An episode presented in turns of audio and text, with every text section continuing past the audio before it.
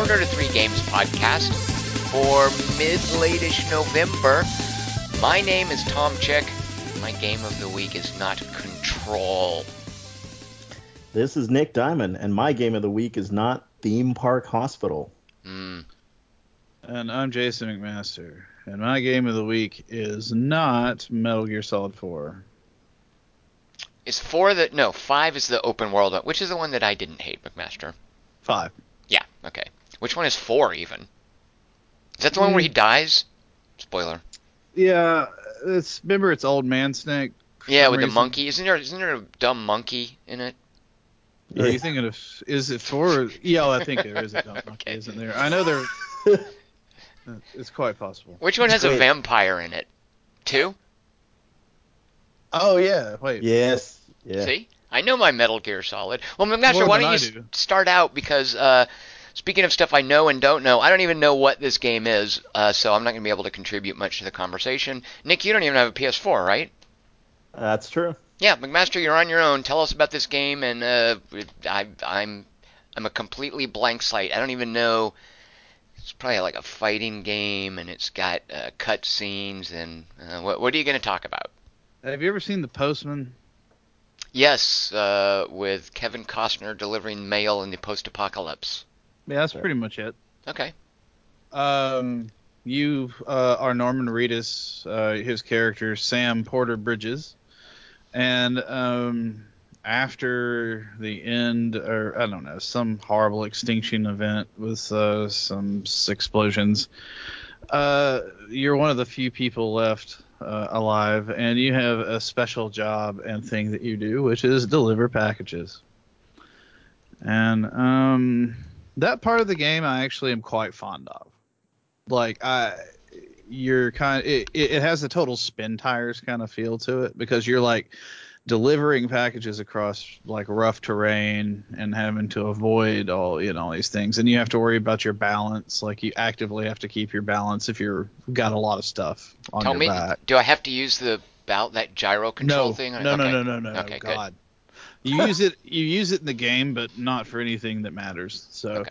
um, like, so when when you're running packages and stuff, you can load up a bunch of stuff in your back, and you end up, you know, going going across terrain, etc. And you have different tools. You have like a ladder, or climbing um, ropes and stuff like that that you can leave on the map. And once you connect an area to this big network you're building, then other people's stuff will show up on your map too. So the next time you go through places, you can climb a ladder that somebody left there, or go across a bridge that was that you didn't build. Of course, you can also build stuff uh, throughout the game. Um, but the whole point of the of the game is the delivering these packages and bringing people together uh, after being, you know, uh, all these horrible events happening, tearing people apart. So that's that's cool. Like uh, that's the fun part of the game. Um, and then and then there's uh, I have a couple co- questions real quick. Do you fight things? Okay. there zombies around or anything? Some. Uh, so fighting is not the majority of what you do. Like, okay, there's two different types of enemies basically. There's humans that are crazy that love delivering packages. I, I know. Uh, and they want to come steal your packages and I guess run around with them. So you have to fight those guys. But the problem is in this game, every time time you kill, if you kill somebody, you have to dispose of their body, or it creates this monster thing, and all sorts of hell Oh, breaks loose. Okay. All right. So you don't really want to kill those guys, but you have non-lethal options and stuff like that. So, Mhm. and then there's the the BTs, the beach things or whatever BT stands for, and it's these kind of otherworldly monsters. And, and they do add a bit of suspense to the game because, like, when you get near them, this little uh, meter, like not meter, it's like detector pops up, and it kind of like will point towards where they're going and like click and move depending on how close you are to them. And you can use this little thing to scan and kind of see their outlines and stuff. And there are certain weapons eventually that you get that you can kill them with. At first, you have to kind of sneak through everything. Um, and, and the game is, I think, kind of encourages a stealthy approach. Um, but those are the, the two major kind of combats, with the exception being when you get if one of those the the BTs if they like attack you and grab you, then all of a sudden this tar like spreads out from your like all around you, and these these bot like people start coming out of the, the tar and trying to pull you under. And if they pull you down, then you get swept like I don't know, quite a yeah, quite a little trek away. And a giant monster will show up, like a giant squid or a lion thing or a, a whale. And the whole ground is like this kind of gloopy tar that's violently moving. And um, like cars and, and, buildings and stuff will come up out of it. And you can run around on those. And they kind of like dynamically move away or sink. And it, it looks really cool and it's it's interesting it's just kind of exhausting after a time after a few of those uh, but they look really cool like the, the game is based on the guerrilla games engine for horizon zero dawn so uh, the wide spaces and the the natural like uh, uh, landscape and everything is really attractive. Um, it's actually a really nice looking game. Where where you start to get a little nuts, of course, is the Kojima factor. Um, you the so, Kojima factor. so like basically up until about halfway through the game, I would say it's a pretty good time. You're going through, yeah, it's nutty, whatever, you know. And then it kind of tips into what the hell is going on territory, and the game becomes less enjoyable. It becomes more of a slog uh, because you're just kind of, I don't know. Uh, there, it turns out there's only so many hours you can deliver packages while hearing weird stories, you know. Uh, but the the Kojima factor I talk about, of course, obviously the plot makes no. I mean, it makes sense in a weird, hard sci-fi way, but like not. It's all just very, very, very, very overwrought. Um, and he has like it's a game that looks like it's like, hey, Kojima wanted to hang out with people that he's a fan of. So he put like every person in the world in this game. Uh, Guillermo del Toro plays a major character. Uh, let's see, Conan O'Brien has a bit part. Are these like uh, spoilers? Are these things that that are like routinely known about the game, or are these supposed to be things? These that, are these reveals? are pretty pretty routinely known. Like all of the, like the cast list is huge. Mm-hmm. Uh, Mads Mikkelsen, uh, Norman Reedus, you know, just just tons of people, and it's just real, real crazy to the point where it starts to become exhausting. Um, like I'm, I think in hour number four of the end of the game or something at this point, and it's it's so many cutscenes that just don't make any sense. But if you kind of skip them all, there's nothing left of the game. So I, I feel like I probably should watch them, even though it's it's it's real Kojima there at the end. My um, overall takeaway, just from hearing you talk about it and knowing nothing about it, it seems like the common thread. You, you mentioned that the goopy sequences are exhausting. You said the end is. It sounds like an exhausting game, just overall. Uh, to, towards the end, yeah, it, okay. it really is. Uh, and, but you weren't, weren't I, you even saying that the, the the combat stuff when the things pull you into the ground? You said yeah. that like that got exhausting. Yeah, and the reason being is like it's always you're trying to do a delivery and the only time you're ever going to get caught by that is like if you screw up or if you're you know if you just don't see it uh, and it it just kind of takes you another it takes forever the sequences. And it throws your stuff like all over the place. And afterwards you have to go back and grab all your crap reorganize your cargo. And you can get car or trucks you, these little trucks and you can get these like motorcycle things. But of course a lot of the game isn't designed to be played that way. It's about you know these long lonely sequences, which are the best part of the game, hands down. The the traveling over kind of like a lonesome landscape, and there's some nice musical cues uh, from different bands throughout, where you're just kind of walking along. Um, it's and then you reach this point like towards the middle of the game that's by far the best which is you're you're towards the middle of the country you're connecting all these outposts and everything and you're doing stuff like getting materials together to build roads you're building infrastructure you're kind of like reconnecting everything and the side effect of that is you get more uh, it makes it easier to do your deliveries and so you get more and more you know whatever which brings me to the experience uh, system for the game. So I guess this is a statement. Um, I know it's a statement by Kojima, but instead of regular experience, you get likes, like Facebook likes. So the better you do, people will give you more likes, and those likes go into different categories to that give you different bonuses to delivering stuff. And there's a lot of meta with people like this guy Heartman, who has I'm not going to get into that. Jesus, this whole game. Anyway, the the characters. Oh, so he gives you likes all the time by giving you thumbs up, and there's little like uh, digital hearts that show up and stuff, and uh, and that's your experience system. Um, and then on top of that, you can boost your stats and regain your stamina by drinking Monster energy drinks, literally branded Monster energy drinks. Um, and well, like think in-game cans of Monster yes, energy. Yes, for real. Yeah, yeah. Awesome. They they know their target audience, their target market.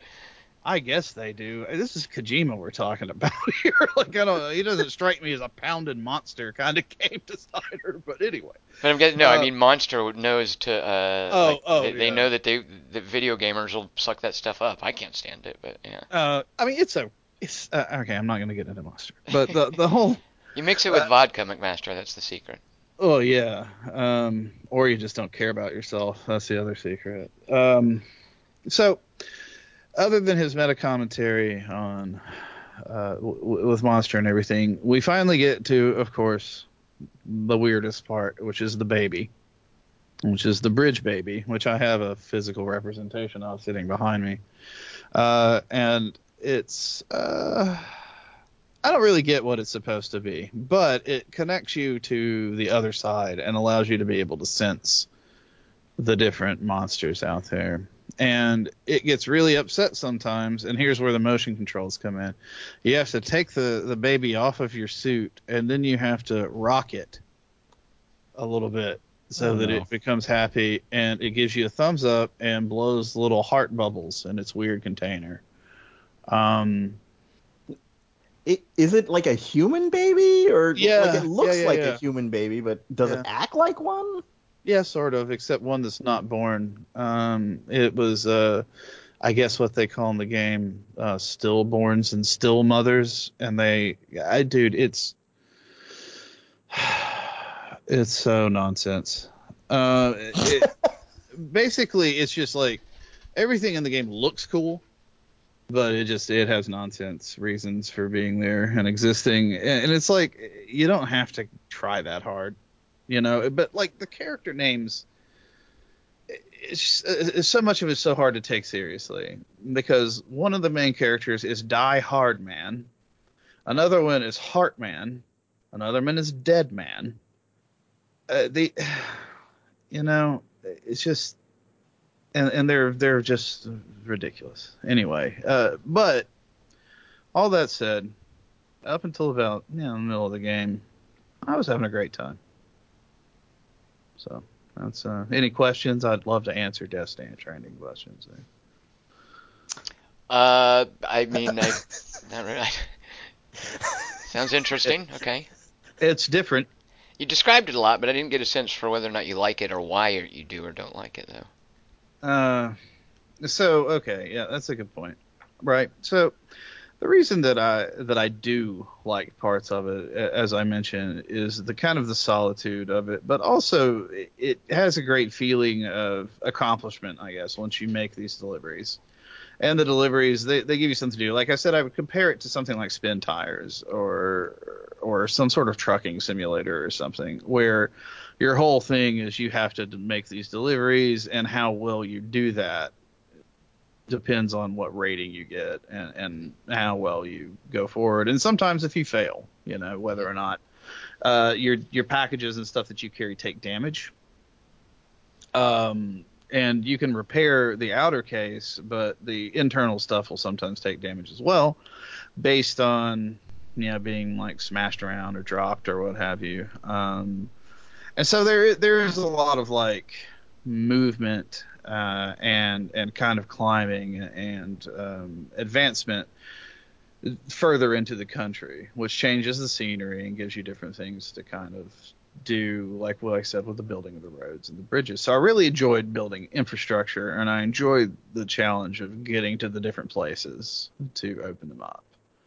Right. Um, where the game starts to lose it for me is you get to a point where you go to an area that's all snowy and there's it's really hard to traverse and everything. And I'm that's fine or whatever but it just drags. It starts to hit this point where you're just kind of running back and forth and back and forth and back and forth and back and forth over this area that's like really hard to traverse and and then once you've done that you you kind of go to this other smaller area and then all hell breaks loose in weirdo town.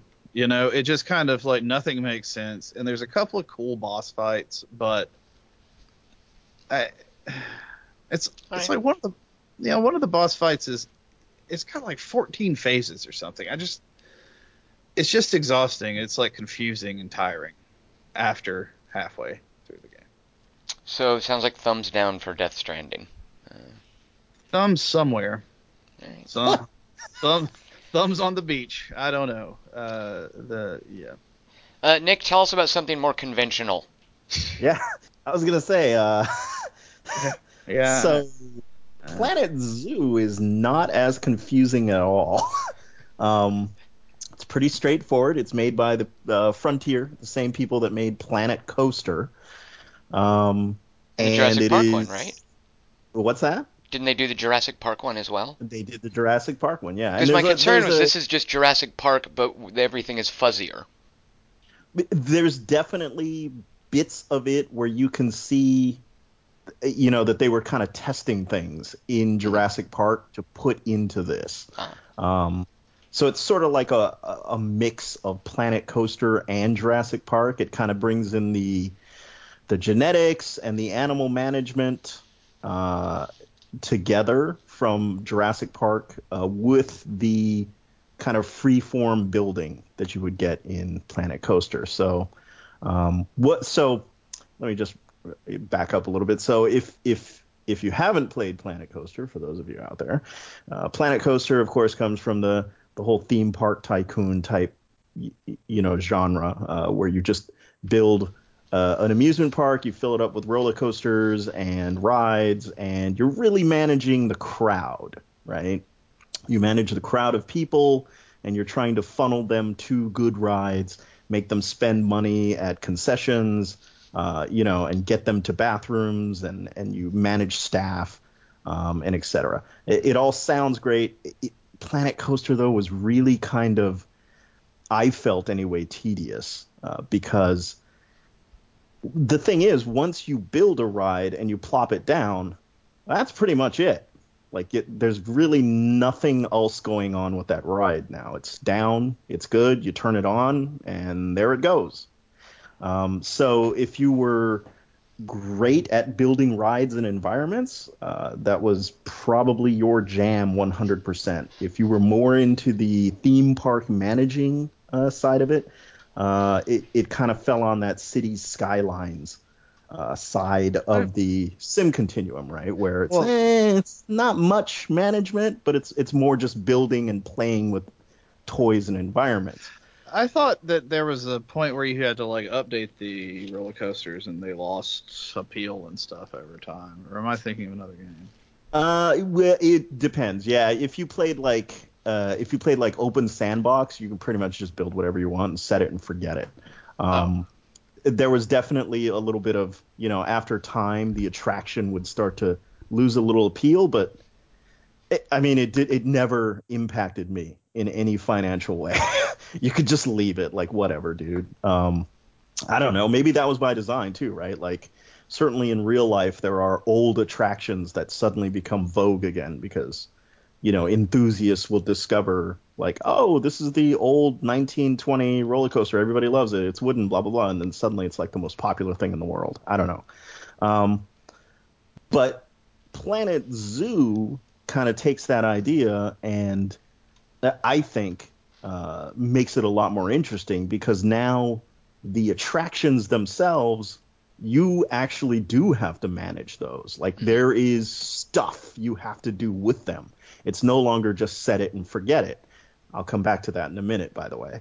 Um, so you build an attraction, right? A little area, and let's say you put aardvarks or antelopes or bears or whatever in it. Um, and then, you know, there are certain uh, environmental or habitat uh, plants uh, or fauna that that the uh, that the animal would prefer, right? Like if they're from the tundra, they're they're gonna want like little low bushes and more dirt. If they're from the jungle, they're to want like taller trees and vines and you know really thick foliage.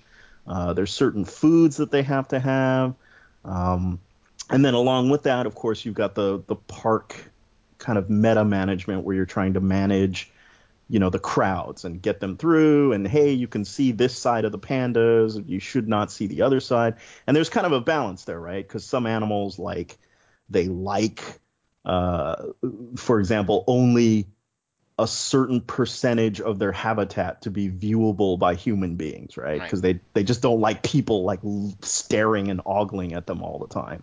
Um, so it's a lot more interesting in that respect. Where it falls down for me, unfortunately, is a big part of designing these environments for your animals to go into uses a system that's very similar to how you build the walkways in the game. Uh, and you can you can tell it's very much the same kind of code. They just made it a 3D wall instead of a gravel pathway. Uh, and if you played Planet Coaster, it's the same thing as well. This this pathway kind of technology that they use. Uh, it it's infuriating now, do you is, mean to build the actual physical walls around the the yes, habitats? Yeah, because that's one of the things. Is, that's about as far it, as I got into the tutorial stuff. Is uh, realizing that oh wait that doesn't quite connect. Oh wait now I've got this weird angle jutting off of it. Oh wait now I have to wipe out this whole side and re- redo it again. That kind of thing. Is that what you're talking about? Yes, absolutely. Yeah. It is the most infuriating thing because they're obviously trying to kind of make it easier for you. So instead of like, hey, if you have no artistic talent and you just you know want to plop a like a kidney bean shaped area for your bears to be in, uh, we'll make that easy for you by just having this kind of track, like almost a railroad track system, right? Which would be fine, except it's the path system, so it keeps wanting to join to other right. parts of the wall that you're building or the fence. Um, and then it's it's so it, it ah, like it just makes me want to tear my hair out when I use this thing, right? So the way around that, of course, is hey, there are designs in the workshop. You can just download a design in the workshop oh. and just use it if that's what you want. Right. Um, so okay, find a bear habitat. You plop it down in your amusement or your your zoo. And it's uh, fully uh, integrated into the game, right? You're not having to yep. swap out to Steam. Yeah. Okay. Yep. Yep. It's it's fully integrated. You can just plop it in. That's great. Uh, but you know, God help you if the guy that made that particular workshop item, um, let's say, used incorrect items for your animal, or they used items that you haven't researched yet, ah. or what if it? What if they use something you haven't researched yet? Does it just? Can you not? create that habitat or does that habitat just have holes in it where the stuff that you haven't researched would go the habitat has holes in it, right? Okay. But then what happens is you put the animal in there because you don't know yet, and it the game doesn't tell you, hey, you're missing a bunch of stuff for your panda. Right. Right. It just you plop it down. You're like, oh, panda habitat. Let me put the panda in there. You put the panda in there, and suddenly the panda goes haywire because he doesn't have like six different things that he needs, right? He doesn't have an engagement toy. He doesn't have the right kind of foliage. He doesn't have a freaking water bowl. He doesn't have this. He doesn't have, oh no, there's too much viewability for the one side of the, it's, it's nuts. It sounds like nuts. you shouldn't be downloading stuff from Steam Workshop, Nick. You should be making your own habitats. you really should be making your own habitats. So you're kind of forced back into really making your own stuff, kind of like, well, it's really, again, like Planet Coaster, where you're going to spend a lot of time fiddling around with this stuff. If you love that, I think that's great. Um, but for me, I feel it just gets in the way of actually you know, dealing with the animal side of it, the animal man- management. I don't know, the veterinary side of I, it. I want to hear about that in a minute, but first let me just float something. So, I think that's one of the prices you have to pay for their elaborate 3D engine, because uh, Zoo Tycoon, which did this sort of thing way back when, it's a 2D game. Everything's a grid. I think most recently of Prison Architect, where it's super easy to just on a grid. You're just setting something up, or, or lots of games with building that just have 2D engines. It's just flat, discrete squares, and you never have to worry about things not lining up because you're basically playing them on graph paper. Uh, but the trade-off is you don't get the elaborate 3D engine that Frontier is giving you in, in Zoo Archi- in Zoo, uh, uh, Zoo what is it? Zoo Tycoon. Planet Zoo. Planet Zoo. I was close. I got one of the words right. Uh, but it, like that, that's kind of what's going on here, right? If you want a super gorgeous engine you're going to have to deal with how complicated it is to create things out of those 3D graphics, right? Yeah, I'm pretty sure that's part. That, well, I would say that's that's a part of that uh, issue uh, because it. I mean, if you've played Microsoft's Zoo Tycoon that came out, I don't know, a few years ago, that was fully 3D. It had beautiful looking environments. Uh, it was a lot easier to put stuff together obviously it was not as robust. Like right. you couldn't make these crazy fantasy looking habitats and you know multi-leveled um, zoos like you can here. Uh, so there's that, right? There's that trade-off. Um, but I would say the the other, I think the other part of that issue is that I think based on Planet Coaster and I think the sales of something like City Skylines, I, I think this part of the industry and Frontier in general is responding to the well, this is what sells and this is what the people want, right? Like the creative types who want to spend three hours designing their panda habitat, like that guy who also does a bunch of YouTube videos and probably has, you know, social media and whatever, like this whole engagement is what we're trying right. to push. Right. Like the roller coasters in Roller Coaster take, or Planet Coaster that you could ride in first person. Because you mentioned right. once you build the ride, there's nothing to it. But I think a lot of the creative types who really responded to that, they wanted to build a roller coaster that they could then like ride and see how cool it looked and felt and watch the little people in it. Uh, oh, right, right, right. And there was and, definitely, I mean, there's no denying, right? If you pull up a YouTube of, you know, a bunch of kick-ass looking coasters that you know these experts have designed you're like oh my god how did they make a star wars or aliens themed roller right. coaster? Like right. but now the counterpart to that here is the creative types they're building these habitats and the gratification they get are these awesome animal graphics right? Like the animals must look awesome. Yeah wait I mean, what are you what are you hemming and hawing for? Come on they don't look awesome? I I mean, okay, art is subjective. Why do you uh, hate animals? but for like, I don't like the way they look here. Like they look oh.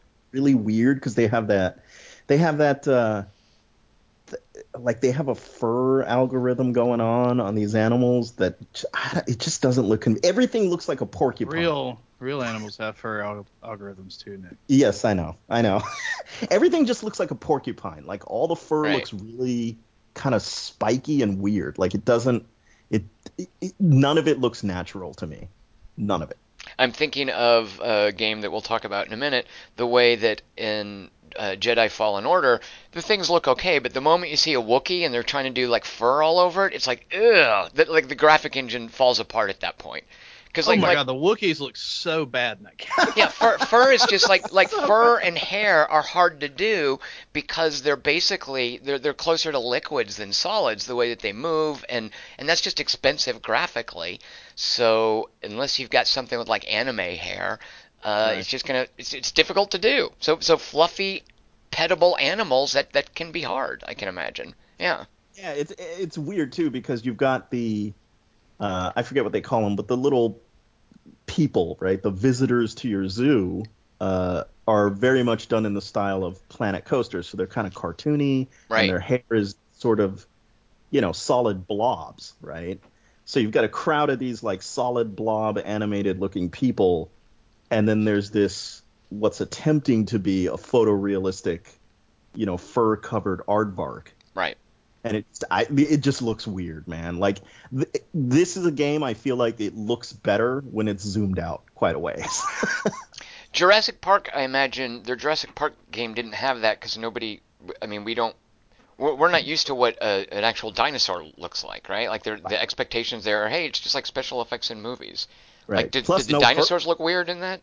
no, no, they looked Yeah. fine. Well, they looked like the dinosaurs in the movie would, Right, right? right. I'm sure a paleontologist would play it and tell you a million ways it's all wrong, but whatever. Right. I think they've all lost that fight now in popular media, so give up. Uh, so the the other thing I wanted to ask you about is you uh, in the the old 2D Zoo Tycoons, you make the habitat, you put the animal in there, and because it doesn't give you this luxurious, elaborate, even if the fur is crappy, 3D engine to look at and admire your animal, you're basically done with it. You just make sure that a, a zookeeper gives it food regularly, and you're done. You built it. You don't interact with it anymore. Uh, you mentioned that is is this a, as you said before a set it and forget it thing with the animal pens, or is there some active engagement like in a Sims game where you're managing an ongoing uh, like like they die right? Don't they get old and They do. So do you have to do in- things to make them happy? Like what's going you on with your animals? You definitely have to do things where you have to keep continuously sort of tweaking the environment, and then Okay. uh, as animals age out, you have to bring in new animals, and you have to. When you do that, you kind of, like each animal kind of has a personality, right? Like the more advanced ones will. Um, and I don't mean like a, you know, like a cartoonish personality, but like a, a certain animal you'll get to in the zoos where you'll feel like, okay, well this guy definitely does not like you know a bunch of other male of his type in that pen Mhm. right 'Cause I mean, who does, right? right because he'll fight all the time or this one you know is hot to trot man so he you know wants a bunch of females in there or vice versa the female doesn't want a male in the pen uh, and then there are ones where they'll just decide like and I'll be honest, I don't know if this is a glitch or not, but it, it seemed pretty cool. Was you know, as the animals reproduce, you'll have uh, the babies or the cubs, um, and then certain animal fur patterns will put off the other animals of that same type. Like they'll decide, yeah, we don't like him. He's you know albino or whatever. Like Right. that dude.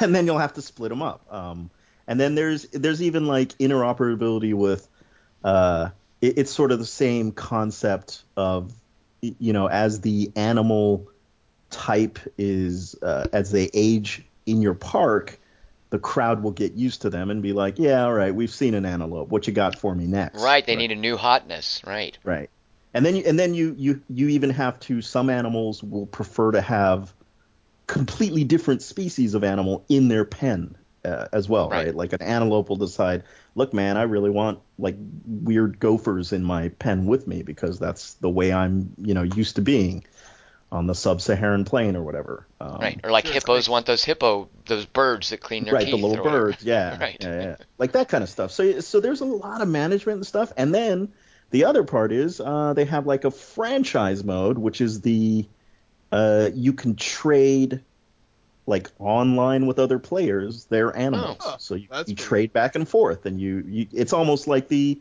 the zoo animal sharing kind of system where you Right. trade back and forth you borrow an animal you reproduce with it you can give it back like Oh, it, it is that part is very cool i think McMaster, I'll trade you uh, this gopher for two of your tigers.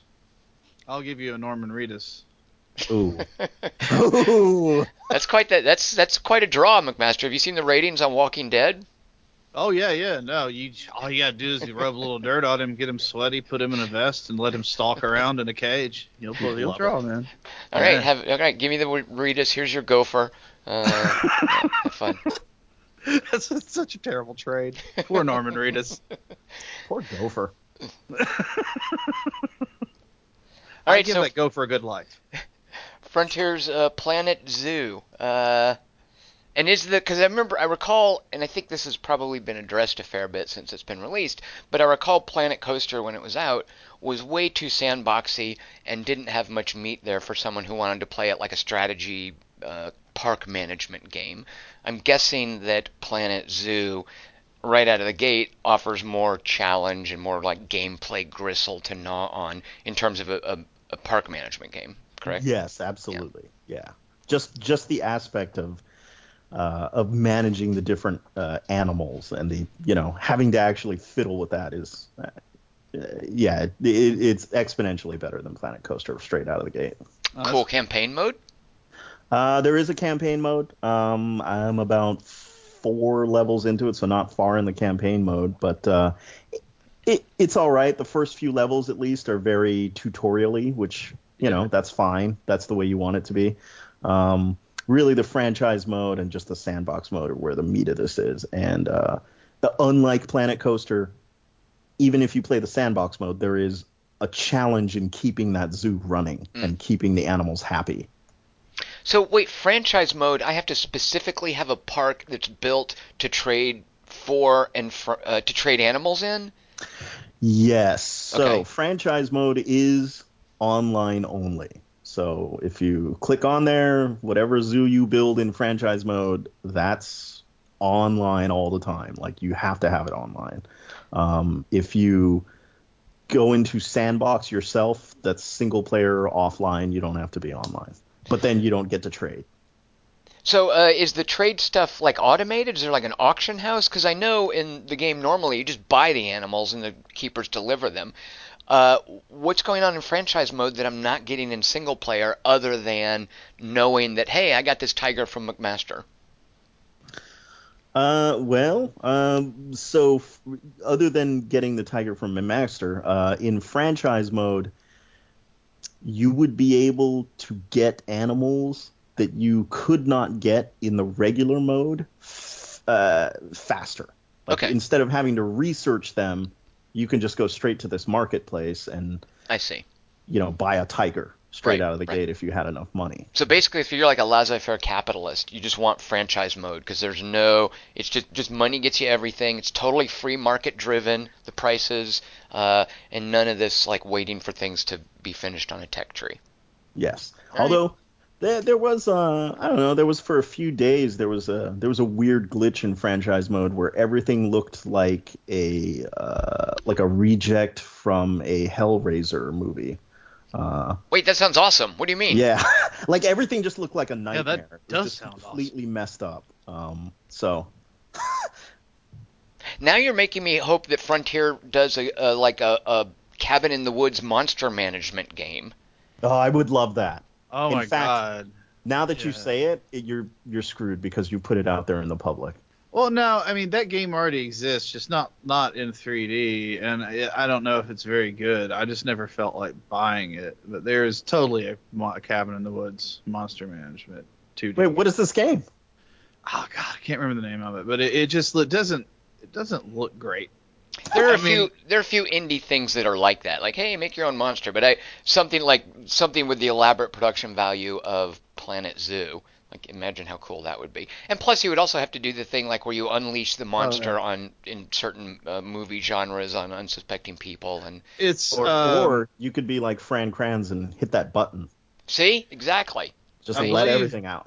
I believe it's called Lobotomy Corporation, and it's on Steam. Oh, it's actually really highly rated. You know, let's hold on, Metro. Let's see. I'm gonna see how many. I I don't know it by name, but I'm gonna guess I have at least an hour in this. Lobotomy. Oh, there we go. It's in my library. Of course. How much time played? Um, 44 minutes played, McMaster. Ooh, sounds good. so yeah, I'm gonna. I'm quite the authority in this game. Uh, let me just look at a store page and see if I even remember what it is. Oh yeah, yeah, okay, that thing. Yeah, that you know, it's kind of cute, but my problem with Lobotomy Corporation is uh, I think it's poorly documented. Like it's kind of hard to figure out how things work. It, it needs some work on the new user experience, as they say. But yeah, people love that thing. Look at that. Yeah, that's what I was thinking too. I was like, it doesn't look as great as these as the rating, but whatever. Uh, yeah, uh, that that's but that's what I was thinking about. Right. Yeah. So of, of course, of course, you played it. Yeah. All right. Well, speaking of things that I've played, uh, which so McMaster, you you obviously know the Wookiees look terrible. You've obviously played some Yeah. uh, Jedi Fallen Order. Nick, have you have you seen this new Star Wars game? I have indeed. Yeah, our, our house is a Star Wars house, so yeah, Okay. we have. Let me ask you guys, what's better, Jedi Fallen Order or The Mandalorian? McMaster, go. Jedi Fallen Order. Ooh, Nick, what would you say? Oh, hands down, Jedi Fallen Order. I haven't What? seen The Mandalorian, so Oh it's well, not- McMaster, you're gonna have to I recuse mean- yourself then. no, no, I'm still going. I mean, I, I don't know. I'm just, you know. All right, well here's here's it. So good. Let's all talk about this because, and I didn't know this, and this is one of the things I love about being intentionally ignorant about video game marketing. And I'm the same way with movies, TV, books, whatever. Uh, I like going in blind. So I didn't know that this was, and I'm sure everybody but me knew it, that this was a Star Wars game in a Dark Souls style uh, uh, game world. All of Yeah, that I was new to me. The moment it dropped me off at that planet and I started like finding shortcuts and seeing that uh, there were those prayer circles that were like campfires, I was like, wait a minute, that was a really cool discovery that I'm sure everybody but me knew. But I take issue with EA's implementation of what makes Dark Souls great because Oh, I yeah, no. think I'm with you.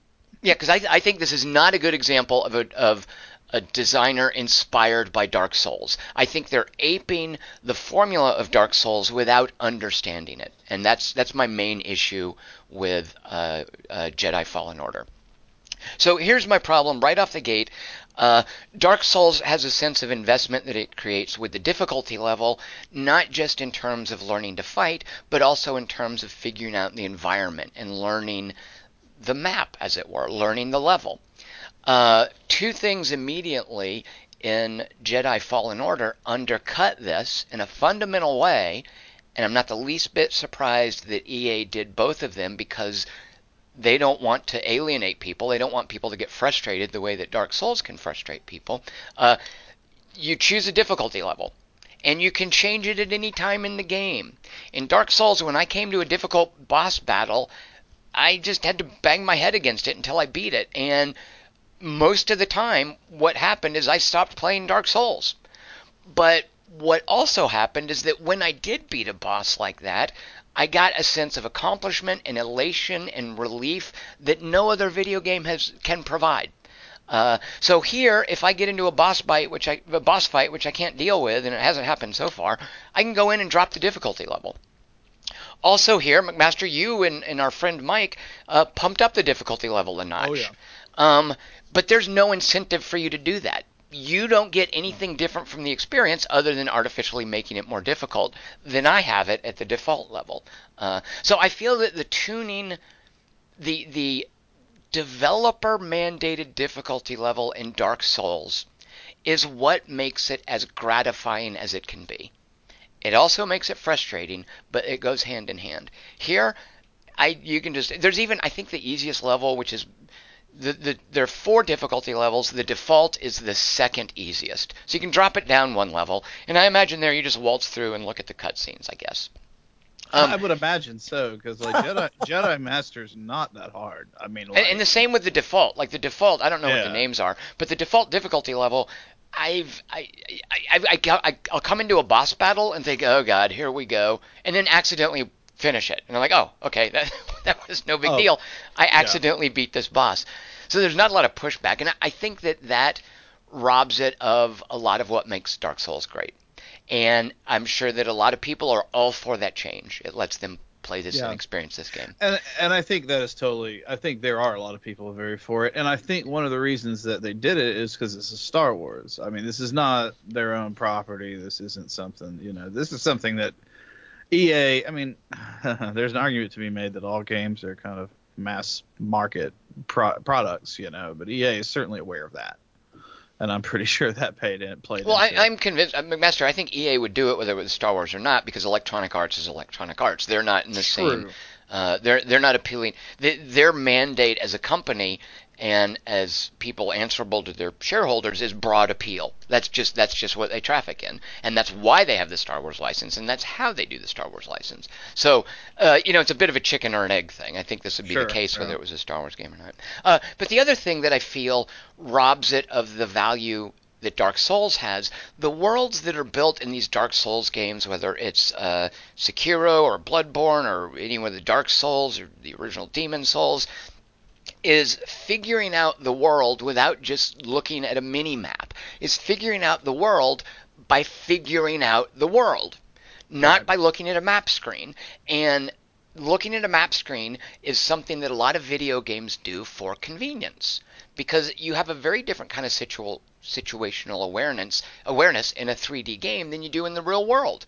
So you don't get as much of a sense for uh, in a, in a 3D game. Little aids like a map screen are kind of necessary help. But Dark Souls games are built around looking around and figuring out the environment on your own, uh, and figuring out where things connect. And oh, that's over there because of the way the skybox is, or or that creature like that you see in the distance, you know that's over in that direction.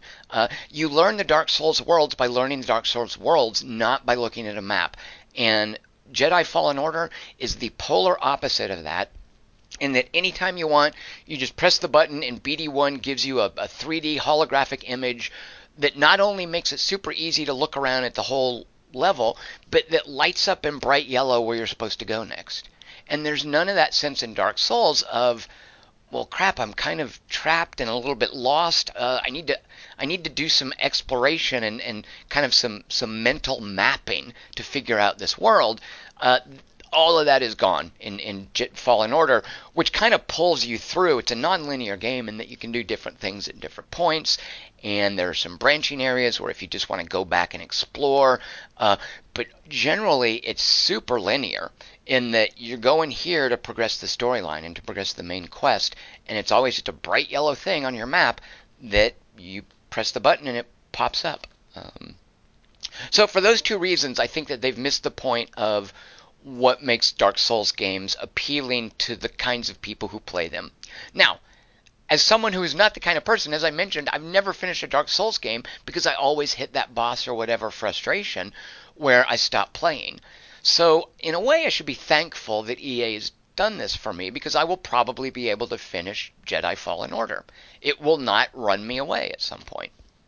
Um, but my problem that kicks in there is that I think that everything that Jedi Fallen Order does, with one exception, is done better in another game I recently played, which I, I love and will end up, I'm sure, being one of my favorite games this year.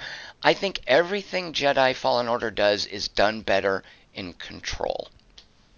Oh yeah, I mean, well, mm. I don't know. Everything. I don't know. I mean, well, but, well, so, and I want to open the floor and see what you guys think. Everything with one exception, and that exception is uh, Star Wars theming. That is done better in Jedi Fallen Order than in Control. Okay. Well, I mean, I I love Control, and I really do, but I like the combat more uh, on average uh-huh. in, in, Fallen Order.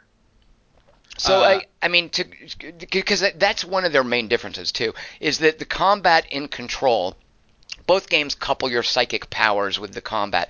And the combat in Control is gunplay. The combat in Jedi Fallen Order is swordplay, basically. So yeah, McMaster, that's a fair point. If you're in it for swordplay, like if you want the blocking timing and all of that stuff, and looking at the 3D models and learning, you know, frame interrupts or whatever, that stuff is in Fallen Order. Whereas managing ammo and aiming and different gun types, like that's the kind of combat and control. So absolutely, McMaster, that's a fair point. Yeah, I don't know. I just feel like also there's a bit more to the combat, but on average, there's also a lot more combat. So I mean, it, it, the games have kind of different uh, different agendas. Uh, but uh, I don't know. I, I think that when it comes to to like the Dark Souls brand, or, or, I don't really think that's totally their goal. I think that it's an interesting thing that they tried to do, but I don't think they committed enough to it. If they were going to try to be actually I, that, Dark Souls, that's a good point. It's their influence, I would say. It's right. their inspiration more than their goal. That's a fair way to put it. Right. Because it, it's like they're. Uh, yeah, like you pointed out, well, uh, Tom streams uh, twitch.tv slash Tom Chick. Hey, go check it out. But uh, he was streaming it the other night, and you pointed out that it's uh, it's easy to the the game starts off really strong, like with your lightsaber and everything, Right. Uh, and and you you get into the combat quickly, but it's not very punishing. Like when you fall off of something, you just reset with a little health loss. Like Right. in Dark Souls or something like that, it's going to be a, a death. So to to me, the game's more more Assassin's Creed Uncharted than Dark Souls in a lot Dark of ways, Souls. but it has the Dark Souls theming. I, I think also it might be more fair, even though Dark Souls is their inspiration. I think for me, the end result of it is that it's more like a, and now we're just getting semantic because I, you know, we're all talking about the same thing. But to me, I think it's more like a Metroidvania. Sure. Is you're just Oh, walking around rather than pushing back at you, it's just giving you an interlocking world and giving you different ways to open different paths. Um, Right. And I, yeah, yeah. I totally agree. And also, there's- I yeah. I would be a hundred thousand percent remiss if uh, I didn't mention, for the sake of Mike, that it has a in-game or in-world map that projects out of uh, DB1 Hollow uh, Hollow map. So he said that you should technically love that because it doesn't really take you out of the game. Oh, oh no, no, absolutely. That's a that's a very good point. I was talking before about a game called Indivisible, where when you're playing, and that's 2D, you just push up on the stick, and the little girl looks up, and she's considering the map in her mind, so it appears at, at the top of the screen rather than a separate. Oh, we're gonna load your your your Right, interface right. screen. Map yeah, so that's a that's a good yeah. point. I do like that a lot. Yeah, and it also doesn't pause the game. I've noticed. Right. Uh, oh no, it, it totally does not. Yeah. Yeah.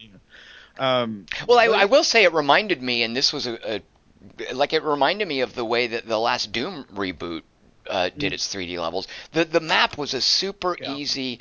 It, it just made navigating the levels frictionless.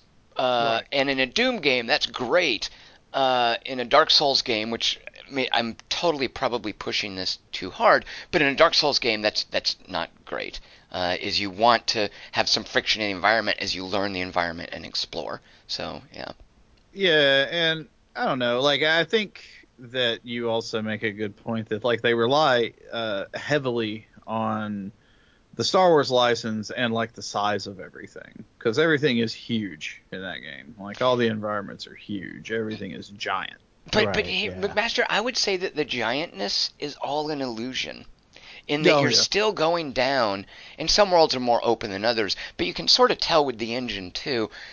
Everything's a corridor, more or less. Oh yeah. Uh, There are and I, big rooms, but yeah, yeah, there's a lot of corridors. Yeah. Sure.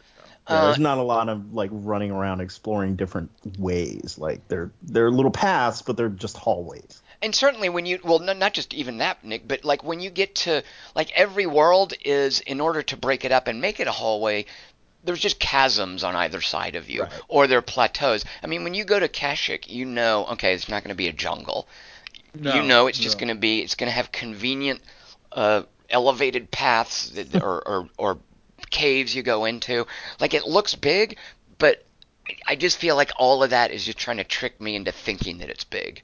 Yeah. It's like uh, Lucas with Industrial Light and Magic. It's all matte paintings, you know, cam- camera angles. Very good. Yeah, yeah.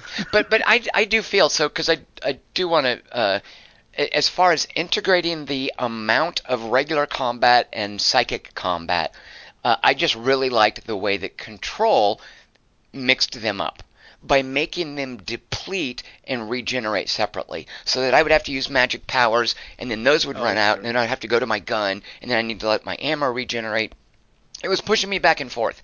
And there's some of that here in that you recharge your force by, you know, whacking people with a lightsaber. Uh, but I feel that Control was just much better tuned at making things like your traversal and your psychic powers. Uh, it just integrated that with the gunplay much more smoothly and I think graciously. Um, Yeah, my thing is I, I like I love Star Wars stuff, like just the property in general, right? So this is right up my alley. Mhm. Um, but I will say that ten years from now, I will probably struggle to remember Mm. Fallen Jedi. Whereas if you said, "Hey, remember Control?" I'd be like, "Oh man, that game." let me even try this, Nick. Hey, remember Kyle Katarn?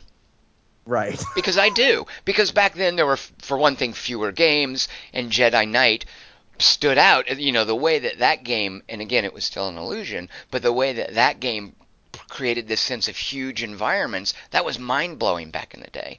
So as we went along with this journey with Kyle Katarn, and there were like live action cutscenes, which was all the rage back then, like that made quite the impression that I feel that you're, you're right. In ten years, no one's going to remember Cal Worthington or whatever his name is. I mean, to be fair though, I mean, it does have not bad writing for an action space adventure video game. Right, but again, I would point out that's uh, an area where again control beats it hands down in terms Well- of story and character, and and more importantly, McMaster.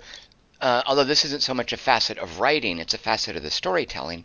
Uh, in terms of the personality of the levels, in that the office building in control is like a main character in the game and the brutalistic architecture and the way that things shift and the way that the signs would sort of guide you around it uh, like the, the building in control is super memorable whereas this just does the usual star wars thing of okay this planet is this biome that planet is that biome and because of the way the game engine works every planet is pretty much laid out the same way but it just has different biome artwork behind it I don't know. I mean, I think, yeah. I mean, But but story story. So I'm sorry, I didn't mean to derail you from story. You you want to talk about how much you like the story in this? Well, no, I think it's just you know, it, it's certainly um, not the worst thing I've, I've played. I mean, it's no Just Cause 4. oh no, that's what I mean. It's like you know, it's actually Cal is uh, weirdly unlikable and likable at the same time, depending on what part of the story you're in. So there's that. Uh, but and that again, I would the uh, character design again. I would just say that uh, I'm gonna get her name was Chloe, right? Did I make that uh, up? oh my God, it's Jesse. you jackass. Jesse. Chloe's the actress though. no, no, no. But wait, isn't Chloe the actress, or did I make that up? I don't know. I didn't know how bad I screwed it up. I don't know, man. She's dynamite. Uh, but but I was gonna say like she was uh, in, that again in that game, and it's a I guess a preference thing. I just thought she was just so much more memorable. Uh, Oh even though, no, I'm certainly like, but I, you know, I'm not. I don't. It's not even really fair to compare it to Control in a way. Why do you say that? Because uh, I don't know. Con- Control is so unusual. But And again, I think that's one way. And whereas Jedi Fallen Order is really pretty con- conventional. Yeah. in a way, yeah. But I will say that I think respawn, respawn is good at that. So like I, I feel like the game itself, the actual moment to moment gameplay, I, I really do like uh, Mhm. Fallen Order. But I, yeah, I mean I think Control is certainly a more memorable game. Here's another thing. Uh, I don't think Control ever kills the pacing with puzzle nonsense. Hmm, not. See now that's where Control gets odd, because Control has no difficulty level, so Control does its difficulty in a different way. You know, where it leaves all the stuff like hard, weird puzzles and hard boss fights as optionals. Right. So, and that, that again yeah. is where I say kill the pacing is because that's that's stuff that you can do if you want to. You can go back and do it after you finish the storyline. But when I'm playing Jedi Fallen Order, it's not going to let me do anything. I guess I could go back and open new doors, but generally it's not going to let me make any progress until I figure out how to get that stupid candle through the waterfall.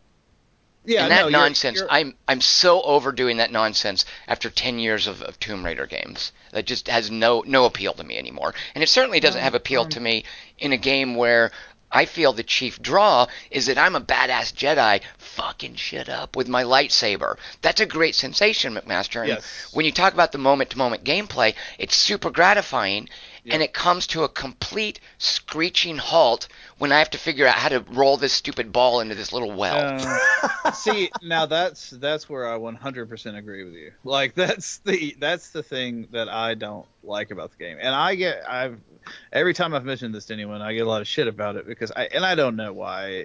I don't like Uncharted that much. I don't I don't care. I don't I mean, I like the storyline stuff's fun. Uh, I don't want to climb around on the side of the mountain where there's there's no way I'm going to fall off and die.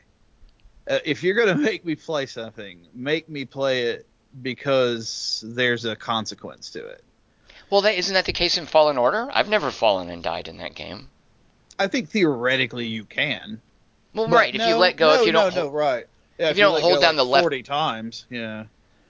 I, I just That's- feel like all of that traversal stuff in, whereas the traversal in in Control, and maybe I'm hitting this too hard, but I loved walking around the office building in Control. I love when Jesse gets the ability to, to float around. Like Oh yeah, it's I awesome. I love the movement in that. I, I whereas here it's like oh god, I gotta watch him do the little hand over hand crawling thing.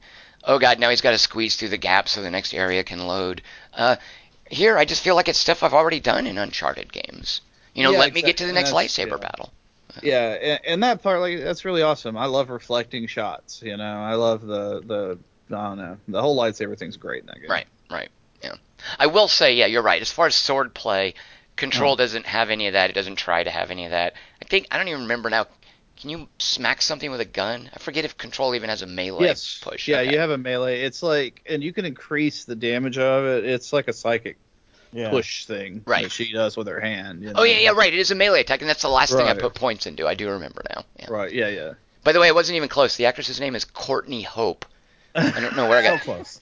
There's got to be a Chloe in a video game I was thinking of. I don't know who that would be though. So, I, I'm sure in all of time there's been a Chloe. who's the I'm chick in Life is Strange? Is that Chloe? Yeah, I was gonna say, isn't that it? Isn't Sweet. that uh, I never played Life All is right, Strange. so- I knew I was thinking of something. Um, all right, so uh, so yeah, Nick, where are you on on Jedi uh, Fallen Order? Uh, so far, thumbs up. I will say, and this is something I've been told, and, and it's starting to uh, become evident to me. It gets better as it goes along, both in Yeah. terms of how the powers work and the storyline, uh, and whether or not Cal. What, what is his last name? Ripken Worthington. Jr. What? No, do you guys not know? Because he's a two. I everybody in Star Wars know. has two names. Like the. Do you guys know Cal blank? Can either of you fill that in? I can't. Cal Well, he was probably alone, so some Imperial officer just told him his name was gonna be Solo. Cal Solo. McMaster, did you really know without cheating? No, dude, Okay. Kal-El is Superman's dad. Well, I, and I will say, all, what I was going to say is the appeal of him as the game goes on. I think you, you get attached to him more. And as I mentioned Yeah. on my stream, it, it to me feels very Luke Skywalker-y in that when Star Wars begins, Luke is a super annoying California boy, like whiner, who's like, God, this guy's super annoying. But he grows on you eventually, and that annoying quality, like something heroic, ends up replacing it. And I can see a little bit, I can see some of that happening with uh, Cal, I, I guess. Yeah, uh, and like I said, yeah, the characters are, are somewhat likable. I like the bad guy. The second sister is awesome. That's true. Uh, I, the villain is awesome, and there's a cool reveal about the villain that I like. Yeah. But that that yeah yeah exactly. The the sidekicks in the in the ship, I don't care for either of them. Um, yeah, they're they're fine. They're nothing to write home about. But the villain's pretty rad. And uh, Also, I do like this. Uh, I think that ship is awesome design. yeah, the it looks cool. I like Yeah. the spinning part of it. Yeah, how it kind of flips or whatever when it uh comes into orbit. I, I think that thing beats the Normandy any day of the week. Yeah, yeah, that is pretty cool. Though the Normandy's pretty badass. No, it's not, McMaster. Well, it's large. It's irritating to run through. I was Over and over the again. Normandy has the the Normandy has the greatest elevator ever. Oh my god. Can can you grow plants in the Normandy? Yeah, probably. Um, you know what? You're right. there- That yeah, There's a damn botanist on there. Right. that's a good there's a- point. All right, I think you got me there. a stupid fish or whatever fish aquarium in Oh, it. you're right. You have a fish tank. That is kind of like Cal getting those seeds and planting them. Yeah. Oh yeah, yeah. You don't want to go up against BioWare and a pointless screw off competition when it comes to stuff you do. Okay, let me try this. Uh, the the mantis is better than the jade hawk. Isn't that the name of the uh, Knights of the Old Republic ship? Did I screw Yeah. that up? Yeah. Huh. I, I barely remember the Wait. Jade Hawk, so No. yeah, I'm sure that's probably cool. All right. Wait, is it the Jade Hawk or the Ebon Hawk? Oh, it's the Ebon hawk. Oh yeah. Ebon Hawk, yeah. Yeah, good point. See, I didn't remember the name or what it looks like. Therefore, the mantis is better. Mantis wins. yeah. All right, and and again, I've only gotten I, I don't know where I am. Uh, I've probably got uh, uh, eight ten hours in it. I'm I'm sure there's more to come. There are probably more twists, so take everything I say with a grain of salt. Um, but and I and I don't mean to come down negative on it. I'm I am enjoying it. It's you know what? It's quote unquote fun at this point. Uh-huh. Oh. So yeah. Well, until I get to a puzzle. I, I seriously, before we recorded, and I'm a little bit ashamed to admit this, I did have to look up how to get the fucking candle through the goddamn waterfall. Like that, that right there was. Just, uh, I, I finally had to like, okay, because I knew we were going to record in a minute. I was like, okay, I can't be bothered to sit down and figure this out. I'm just going to go Google the damn solution because I banged my head against it for a little while. Um, but until you know, I, I I get at that point of the game, I'm like, I hate this game. I'm not going to play it anymore. And then I get past that, and I'm like, okay, well, let me see what cool stuff comes up. Something cool comes up, and it lures me back in until I get to another candle. I have to get through a waterfall. So yeah, yeah, that Well. that stuff really does irritate me. It's not as huge of a part of it is like something like Uncharted or anything, but Which yeah. McMaster is part of why I hate it even more. Is they just feel so contrived and out of place. yeah, it is kind of just like, yeah, yeah, sure, roll some balls around and shit. Yeah. Why not? Let's have some puzzles. yeah. Now you're gonna have to figure out how to get a fake mustache off that cat. Uh, Hurry. yeah, it's it's like what kind of jackass engineer designed these things? okay. Where you have to roll shit around all over like. You know, Uh, speaking of fake- uh, so uh, Nick, you just meant speaking of fake mustaches. Uh, when you are playing Jedi Fallen Order, you find these little chests, and inside you'll find oh, there's a new color of Ponchos. light switch, of switch Oh, for your lightsaber.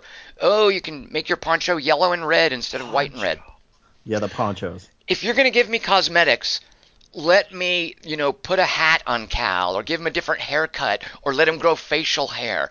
Like all the cosmetics I'm finding, I don't care about. I would love to make this guy look different, and I can't. He's just he looks like he's in a boy band constantly. I can't change He's- that. He's a real he's a real actor from what I understand. Like that that's uh, that's I don't know what he's from, but that's what Alex Chapman was telling me that his daughter's in love with him or something. Well, no, that's what they did with uh, with uh, uh, Courtney, uh, the, the Courtney Hope, the actress who was Jesse Faden. Uh, Yeah. Is they they just here's this this character actress. She's worked before. Let's have her do the voice and the face. And this is an increasingly um, common way to do video games, and I love that. I approve of that 110 percent. Um, oh yeah, I mean visual fidelity is so high now. But I still I want to like give him a that, uh, mustache. If he's gonna look ridiculous, let me give him a handlebar mustache. Let me go whole hog. Okay, so here is here is the nerdiness, the Star Wars nerdiness coming out in me Uh oh. Uh-huh. Oh god. that I that I do enjoy of the Can't wait. cosmetics. Right. If you go to Disneyland and you do the Galaxy's Edge uh, lightsaber workshop thing, right? For seventeen thousand dollars a month. Right. You pay a bajillion dollars, and they will give you the opportunity to build your own y- quote your own lightsaber out of you know a bunch of different parts. Okay. Uh, and then you take that home, and you're like, look at my cool lightsaber that I designed, right? hmm You can All use it those as a bong. components are in this game. So the whole that's where they get this whole idea that a lightsaber is a, a nacelle and a cowl and a switch and a, and a Yes, like all of that. yeah. That's awesome. It's tied into Yeah, Disneyland. like literally the parts that you can collect in this game are parts that come from that Galaxy's Edge real life attraction. Uh, so I like this the lightsaber bit. Like the design's pretty cool. yeah, who doesn't want to build their own? Yeah, I mean I obviously. come on, really. Yeah, yeah. Who doesn't want some blue milk? Now the You know what I'm ponchos, saying? they can go to hell. I know, right? Who wants to wear I, this? I don't stupid thing? understand the ponchos. It's more like an apron or something. It's good God, yeah. So. Badass apron. All right, so a little Death Stranding, a little uh, Planet Zoo, a little bit of Jedi Fallen Order. Uh, that's what we bring you today. We will be back in two weeks with more stuff to talk about. I am Tom Chick. I've been here with Jason McMaster, Nick Diamond, and we'll talk to you guys soon. Thanks for listening. Cheers.